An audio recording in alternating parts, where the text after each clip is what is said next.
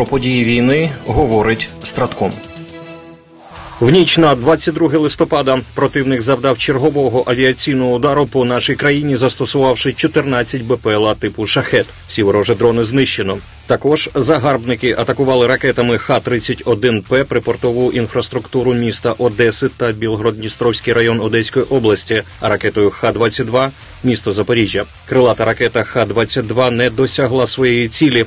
Впала у Запорізькій області на відкритій місцевості вибуховою хвилею. Пошкоджено приватні будинки громадян. Протягом минулої доби відбулося 48 бойових зіткнень. Загалом ворог завдав 5 ракетних та 61 авіаційний удар, здійснив понад 60 обстрілів з реактивних систем залпового вогню по позиціях наших військ та населених пунктах. У зоні відповідальності оперативного стратегічного групування військ Хортиця на Купінському напрямку ворог вів штурмові дії в районах Синьківки та східніше Петропавлівки Харківської області, де підрозділи Сил оборони України відбили три атаки.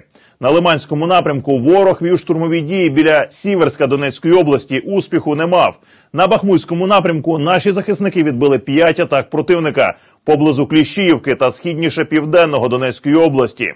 Сили оборони України продовжують штурмові дії південніше Бахмута Донецької області, завдають ворогу втрат у живій силі та техніці, закріплюються на досягнутих рубежах.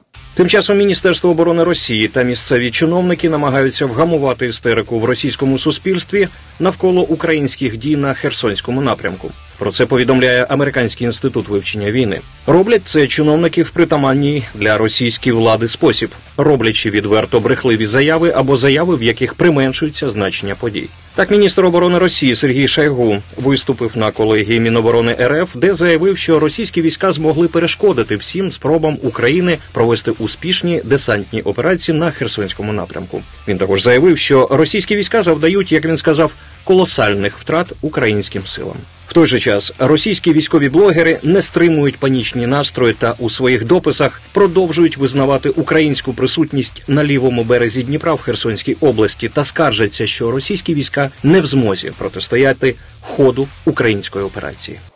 Сили оборони України нанесли успішне вогневе ураження по скупченню російських окупантів зі складу 810-ї бригади морської піхоти. За повідомленнями російської сторони, в момент удару окупанти зібралися для відзначення так званого дня російського артилериста. Навіть приймали у себе артистів. Сили оборони України оперативно визначили місце проведення святкових заходів росіян і гаряче привітали їх. Російські пропагандисти стверджують, що влучним ударом було знищено одночасно кілька десятків окупантів, близько сотні отримали тяжкі поранення.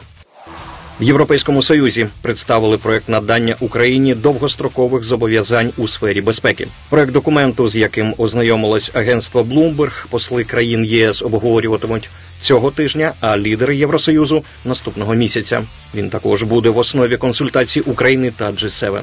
Нагадаємо, що країни Великої Сімки домовилися на саміті НАТО на початку цього року провести переговори з Україною про надання гарантій безпеки, спрямованих на стримування майбутньої російської агресії. Зі свого боку Україна пообіцяла продовжувати низку реформ, в тому числі в правоохоронній. Оборонній сферах та у сфері безпеки деякі з ключових союзників Києва планують укласти двосторонні угоди цього року. За даними Bloomberg, рамковий документ ЄС буде спиратися на ці двосторонні домовленості та охоплює наступні пропозиції: передбачуваний ефективний, сталий і довгостроковий механізм надання військової техніки Україні, який мобілізує європейську оборонну промисловість.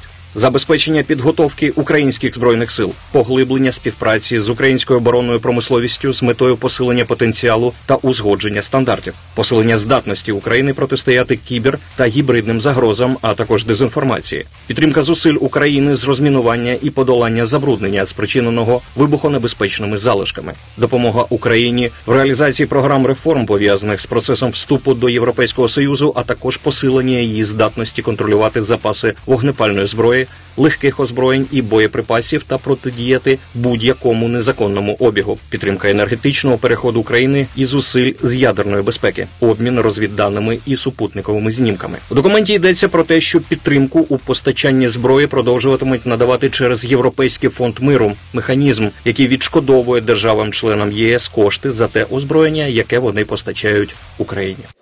Міністр оборони Німеччини Борис Пісторіус, який вчора прибув з неоголошеним візитом до Києва, оголосив про надання нового пакету військової допомоги Україні на 1 мільярд 300 мільйонів євро. Це відбулося під час спільного брифінгу з міністром оборони України Рустемом Умєровим. Ми е, змогли знайти рішення по ще одній системі Петріот для вашої оборони тут в Україні.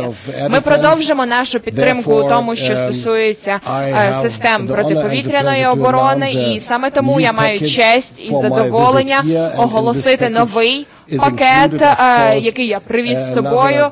Пакет включено чотири системи IRIS-T, снаряди калібру 155 мм та протитанкові міни. Це вже п'ятий пакет військової допомоги за рік. Міністр оборони Німеччини переконаний, що ця допомога значно посилить дії збройних сил України на фронті у боротьбі з російськими окупантами. В свою чергу міністр оборони Рустем Умєров подякував німецькому колезі за надану допомогу та поінформував про візит до навчального центру, під час якого главі Міноборони ФРН продемонстрували результати навчання українських військових.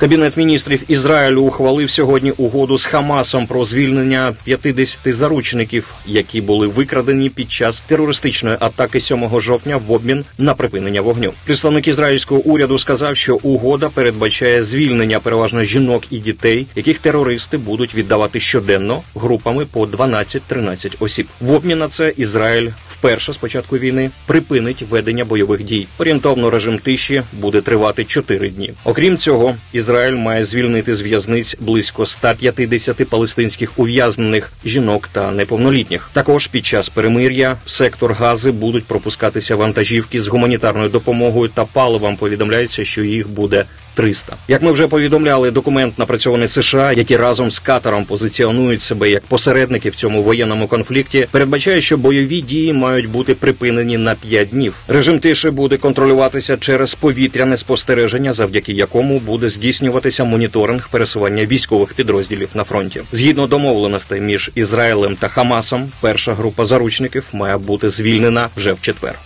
Переможемо. Програма створена управлінням стратегічних комунікацій апарату головнокомандувача збройних сил України.